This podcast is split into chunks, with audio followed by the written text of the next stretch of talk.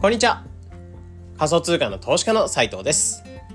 過去に FX やマルチで負債200万円抱えながらも仮想通貨の投資の発信をしながら、まあ、現在であれば仮想通貨がもっと身近になるメルマガ DeFi 情報局を運営したりとか仮想通貨の、まあ、DeFi の学び屋となるコミュニティ DeFi テラコヤを運営しながら仮想通貨の一般化に向けて活動の方をしています。えー、今日は11月の6日月曜日ですね。えー、皆さんいかがお過ごしでしょうか、えー、今日のテーマとしては1週間で1.8倍仮想通貨景気が上がる理由こんなテーマで話をさせていただきますいやー、そうですね。今週1週間始まりましたね。えー、ここまで子供とかが、あの、実は熱とかが出てて、下の子とか熱とか出てて、えー、まあ、そこら辺が和らいできて安心してたところ、実は月末、えー、まあ、昨日か、一昨日か、一昨日にちょっと僕自身がちょっと体調を崩して、おそらく子供の胃腸炎が移って、で、その日にちょっと胃腸炎子供が吐いたりしてたので、それを処理とかしてたりしたんですけど、そこの処理とかね、多分あの日に寝不足だったので、あの日に感染して、えー、多分僕がその土曜日寝込んだんじゃないかなと思ってて、で、その寝込んだ後、嫁さんに多分また移ってみたいなことが続いてるので、子供の風邪ってめちゃめちゃなんかその威力強いですよね、移った時の。うん。で、僕自身はその半日、1日ぐらいでもほとんど治ってきてしまったので、次のは、昨日はちょっと元気だったんですけど、いや、ほんと子供の風邪とか移ってしまうと大変だなっていうところで、うん。まあ家に住んでる以上金っていうのはなかなかそうですね。だからね、い僕から、その子供から来て、えー、で、それが僕、あの、嫁さんに来て、で、嫁さんからまた、嫁さんが治ってきたんですけど、また僕に来て、で、僕からまた嫁さんに行ってみたいな感じで、なかなかその金が家から出てってくれない状況に今なってますね。うん。まあなんですけど、本当体調とか、まあこれからなら今めちゃめちゃまた暑いですけど、11月なんですけど、めちゃめちゃ暑いんですけど、まあ、また12月とかになったらぐっと気温が多分冷えると思うので、体調の変化とか皆さん本当にお気をつけ、えー、しながらお過ごしくださいっていうところですね。うん、子供の風はめちゃめちゃ強いので気をつけてください。はい。えー、まあ今日そうそういったところで、まあ元気になったので、まあ今週からまた、えー、コツコツとやっていこうかなというふうに思います。で、今日の話としては仮想通貨の話で、1週間で1.8倍仮想通貨景気が上がる理由ってところで、まあ仮想通貨景気って皆さんご存知ですかね？で、まあ、これ景気っていうのは何かっていうと、仮想通貨の銀行、いわゆる分散型金融って言われるところで、今までっていうのは、まあ、金融の新しい技術、次世代型の金融システムみたいなものと言われてるんですけど、まあ、いわゆるブロックチェーンの上に乗っかった、えー、仮想通貨の銀行になっていて、えー、仮想通貨っていうのを預けていって、えー、お金ってものに利息をもらえるような場所になってます。で今までっていうのは中央っていうものが取引所だったりとか人とか組織で運営されてたところ、まあ、そういったところを全てプログラム、うん、ブロックチェーンに乗っけることでプログラムで自動で動かしながら、えー、働いてくれるような金融。で、なのでユーザー同士がお金をやり取りするのを助けたりとか自分が銀行側になってその手で取引手数料をもらったりとかっていうのができる。まあそういったことを可能にするパンケーキスワップっていう銀行が一つあるんですけど、まあ、DeFi の中の一つの、えー、パンケーキスワップってものがあるんですけど、そこのトークンの価値っていうのが、ここ1週間で1.8倍になってます。なので100万円入れてたら180万円になってますし、まあ、約80%ぐらい、えー、まあ、プラスアルファになってるんですよね。なので100万円入れてたら80万円プラスですし、えー、1000万円入れてるんだったら800万円か。800万円プラスになってますし、めちゃめちゃでかいですよね。1億入れてるんだったら8000万円のお金っていうのが1週間で増えてるって状況で、いや、めちゃめちゃ上がってるような仮想通貨の中でケーキってトークンがあります。もちろん他の仮想通貨の中でも上がってるものだったりあるんですけど、僕自身このケーキってもの、パンケーキサップのえー、このケーキってトークンは割と日本とかだと知名度高くて、うん、まあもちろんビットコインとかイーサとかそこら辺は知名度高いんですけど、ケーキってトークンも結構あの日本人のユーザーとかに使われてたりとか買われたりとか、うん、されてる結構有名な銘柄の一つがケーキってトークンになってます。で、それが1週間で1.8倍まで上がってきてるってところはあって、うん、じゃあなんでここのパソ仮想通貨のパンケーキスワップ、 DeFi ってめちゃめちゃいろんなものがあって、えー、その中でも今トレンドの DeFi なんかもあったりするんですけど、その中でも、えー、2021年かな ?2020 年ぐらいにできたのがパンケーキスワップ結構古参な DeFi の一つになってるんですね。で、そのケーキってトークンがじゃあなぜ上がってきてるのかみたいなところをプラスアルファ、えー、今回に関しては、えー、考察していければなっていうふうに思います。で、多分、TwitterX とかの方でケーキっていう、えー、CA、KE っていう、このケーキっていううん、綴りで、えー、多分検索していただくと多分上がってるみたいな ニュースとかが割とツイート見られると思うんですけど、じゃあなんでそこが上がってるのかみたいなところの考察があまりちょっとない部分はあったりするので、えー、ここら辺を音声とかでプラスアルファ話していければなっていうふうに思います。はい。じゃあ、まあ結論としてケーキが上がってる理由何があるかってところで、今回ちょっと3つ挙げさせていただきます。で、まず1つずつ話していくと、1つ目っていうのが、えー、まずアルトコインというか、 DeFi 銘柄に対してお金が結構流れ始めてるっていうところ、まあここら辺がやっぱり上昇の理由じゃないかなっていうふうに思ってますね。うん。やっぱちょっと前から話してるように、ビットコインが ETF 承認されるんじゃないか否かみたいなところが言われて、えー、結構ビットコインが元気になってる。まあ、かなりビットコイン自体の資金っていうのが入ってきていて、仮想通貨が盛り上がってきてるって現状があります。うん。で、やっぱり仮想通貨の顔であるのがビットコインではあるので、まあ、そういった顔が良くなってきて元気になってくると、投資家さんがお金を入れてきて、えー、かなり上がってくるような、まあ、いわゆる本当にバブル相場みたいなものが起き始めてるっていう状況になってて、で、そこからまたイーサとか他のアルトコインに対して、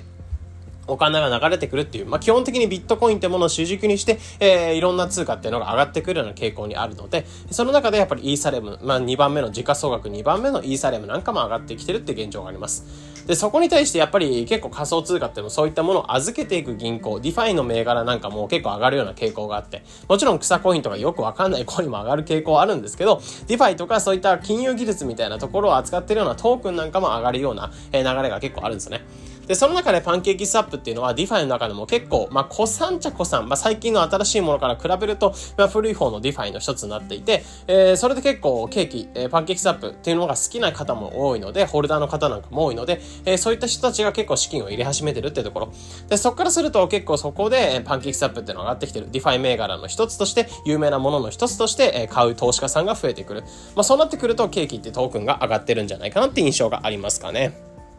うん。なので一つ目としては、えー、シンプルにビットコインが元気になった。じゃあそこからアルトコインに資金が流れてきて、ビディファイ銘柄みたいなところに対しても資金が流れてきていることで上がってきてるんじゃないかなっていうのが一つ目の要因ですね。まあこれ結構シンプルかなというふうに思います。じゃあ二つ目としては何かっていうと、まあこれも結構でかいのかなって個人的には思ってるんですけど、まあ去年とか本当にひどい相場でした。その中でもちゃんと冬相場でもコツコツ開発とかいろいろな動きを見せてる。それがパンケーキスワップなんですよね。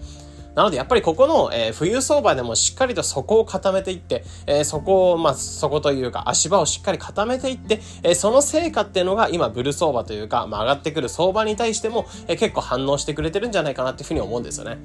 うん、まあこれも結構やっぱり本当に冬相場ってめちゃめちゃひどかったですし、あらゆる DeFi とかも結構撤退を決めるような DeFi なんかもあったりとか、あとは詐欺系の DeFi すら本当に全く出てこない。本当に冬相場、去年って本当にひどかったんですよね。うん。で、それがビットコインが元気になってきて、えー、いろいろな銘柄っての上がるようになってるんですけど、パンケーキスアップの上昇って別にバブルに始まったわかるわけではないかなっていうふうに思っていて、まあやっぱりパンケーキスアップって去年って本当にいろんな動きをしてきてるんですよね。で、例えばアップデート版、まあ、今年に入ってですけど、アップデート版の V3 っていうものを発表してたりとか、去年とか、えー、去年とかに近くであれば、ケーキっていうトークンの排出排出量みたいなところを減らしていったりとか、まあ、今までってインフレトークンどんどん排出しまくってるようなトークンだったんですけど、それがより希少になるような、まあ、たくさん市場に出ないような感じで希少にしていくような、えー、まあ、変更をしてたりとか、提案してたりとか、あとはやっぱりいろんなチェーンに展開してたりっていう動きがあったり、で最近であるとブロックチェーンゲーム、えー、独自のゲームみたいなものを発表してたりとか、実はアパレルとかパーカーとか出してたりとか、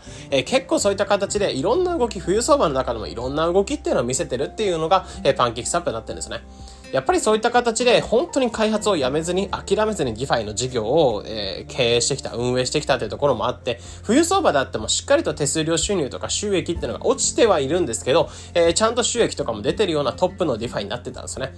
で、そういったやっぱり冬相場でも諦めずに、えー、本当に頑張り続ける姿勢を見せたことで、えー、こういったブル相場になったとしてもしっかり顔が見えてきて、うん、まあ、そこに対して買っていくような投資家さんも出てきたりだ。まあ、これが冬相場とかで全く開発をせずに、ブル相場だけでちょっと顔を出しているような感じだと、まあ、信頼性っていうところで薄れるので、やっぱりそこの冬相場でもしっかりコツコツと開発を続けていて、えー、そこがまあ今実ってきたんじゃないかなっていうふうに思うんですよね。やっぱりここは本当に感慨深い部分はあるかなと思ってて、まあ、パンケーキスワップ僕自身もやっぱりずっと使ってる DeFi の一つではあるんですけど、まあ、ここ最近本当に辛そうだなっていう状況だったんですよね。うん、まあいろいろ数値とか見ててもそうですけど、えー、そういった部分でやっぱりパンケーキスワップオワコン化も言われるんじゃないかなっていうふうに思ったんですけど、やっぱこういった景気が上がってきて本当に良かったなっていうふうに、えー、個人のユーザーとしてもそう思いますし、パンケーキスワップ側のその身になって、えー、気持ちになって考えてきてみた時も本当に良かったなっていうふうに思ったりはしますかね。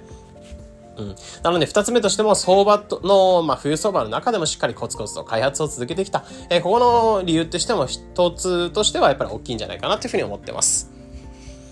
で、最後3つ目としては何があるかっていうと、まあ、この最近、えー、パンケーキサップって新機能を出しました。で、それがポジションマネージャーっていう新しい新機能になってくるんですけど、この新機能を出したことで結構ユーザーっていうのが増えてきたんじゃないかな。シンプルにこれもあるんじゃないかなと思ってます。やっぱりパンケーキスワップとかに限らず DeFi にお金を預けていくっていう選択肢が仮想通貨をされ始めると結構やっぱり DeFi にお金を預けてお金を増やしていくっていう感覚、え、そういった使い方をするユーザーなんかも多分増えてきて DeFi に結構資金が入ってくるっていう現状があるんですね。やっぱり仮想通貨が盛り上がってくるとそれを預けていく銀行にお金が入ってくるって現状なんかがあって結構ここら辺なんかは期待できるかなっていうところの中で、えー、パンケーキスワップがそういった資金が入ってくる段階に、えー、新しい機能ポジションマネージャーってものを出しました。まあ、これ簡単に何かっていうと、えー、初心者であっても効率、簡単な、えー、効率的な運用法っていうのを簡単に初心者でも体験ができる。そういった機能がポジションマネージャーってなってて、今までパンケーキサップって V3 っていう実はアップデート版を出していて、で、これは何かっていうと、お金回りを良くして、どんどんどんどん効率的に報酬を配っていけるような仕組み。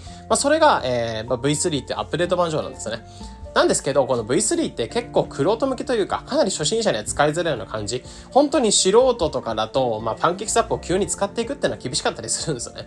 結構調整が難しかったり、メンテナンスが難しかったり、結構問題はあったんですけど、えー、これが V3 の、まあ、効率的かつ報酬を配りやすいっていうところは残したまま、えー、初心者とかでもシンプルに預け入れが簡単になったっていうところ。まあそういった初心者でも簡単に V3 って効率的な運用を体験ができるような新機能、ポジションマネージャーっていうのが先日ついたんですよね。で、僕自身も結構これ実際に使ってみて、まだ1週間経ってない4、5日ぐらい、まあ本当に機能が出てすぐぐらいの機能になるんですけど、これ使ってみて、だいたい月利が10%ぐらいの利回りっていうのが出てましたね。まあこれケーキの値上がりとかもあったおかげで、その月利10%って計算だったんですけど、えー、だいたい日利としては0.23%ぐらいの利回りっていうのが出るようになっていて、結構ここら辺は本当に魅力的だなって感じましたね。うん。まあ、そういう感じで初心者、まあ、僕自身も結構 DeFi は使ってたりするんですけど、そうであっても結構やっぱり簡単な方がいいんですよ。いいんですよね。うん。なので、複雑になるよりは正直簡単な方がいいので、それで初心者でこれだけ、効率的な運用、新しい運用っていうのが体験できるようになったっていうのは結構でかいかなっていうふうに思っていて、うん。まあ、それがやっぱり新機能として出てきたことで、ユーザーに対、ユーザーがお金をたくさん入れてきて、で、その景気報酬っていうのをもらいながら、その景気っていうのをより買うような流れみたいなところも入ってきてるんじゃないかなと思うので、やっぱりこの新機能っていうのが相場が盛り上がってくるタイミングで発表できたっていうのも、まあ、一つ大きな、えー、ポジ、大きな、まあ、理由の一つじゃないかなっていうふうに思ってたりしますかね。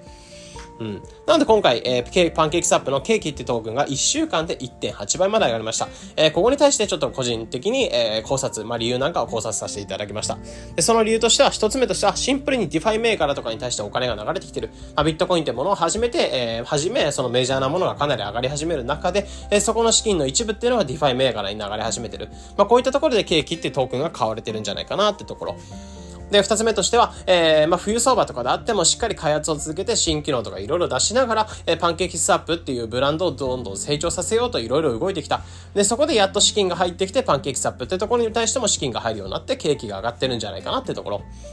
で、最後3つ目としては最近、ポジションマネージャーっていう新機能を出したことで、初心者でも、えー、パンケーキスアップの効率的な運用っていうのを初心者でも簡単に、えー、体験ができるようになった。まあ、こういった初心者とかでも、えー、割と簡単に気軽にサクッとお金を入れられるような機能が出たことで、パンケーキスアップにお金が入りやすくなってかなり盛り上がってるんじゃないかなってところ。まあ、こういった3つの理由っていうのが考えられるのかなってところで、今回に関してはパンケーキスアップのケーキってトークンが上がってる理由について解説させて、解説というか考察させていただきました。えー、なのでパンケーキスアップとかももちろんそうですし、ケーキってトークンが気になってたってところもそうですし、えー、仮想通貨っていうのを触り始めて DeFi とか気になってるなって方とかは、まあ、今回の考え方みたいなところが一つ参考になってくれると幸いです。えー、このような形でこのチャンネルでは仮想通貨の投資と発信についてできるだけ分かりやすくお伝えしています。日々の情報収集やトレードにお役立てください。あとそうですね、あの、パンケーキスワップ経由の話でもそうなんですけど、今、先ほども冒頭でも言っているように、仮想通貨がもっと身近になるメルマガ、 DeFi 情報局ってものを今運営させていただいてるんですけど、まあそちらでもこういったパンケーキスワップの最新情報みたいなところもシェアしてるメルマガになってますので、一応こちらメールアドレスのみで登録は10秒、えー、すべて無料で、まあメール、メール、えっ、ー、と、メールの方に、メールボックスの方に、えー、7時に、まあ週2回か、週2回朝7時に、えー、メールの方が届くというか、まあそういったメルマガの方を配信信させていただきます。発信さ、配信させていただいてます。なので、仮想通貨トレンドとか DeFi トレンドとかそういったものが気になるなって方とかは、ぜひこちらのメルマガの方も取って、えー、まあ、仮想通貨の最新トレンドを押さえていただければなっていうふうに思うので、まあ、ぜひこちらのメルマガを活用していただければ嬉しいです。うん。というところで、まあ、最後ちょっとば、えー、宣伝になってしまったんですけど、まあ、こんな感じで今日は配信以上にしようかなと思います。えー、それではここまでご清聴ありがとうございました。それでは、良い一日を。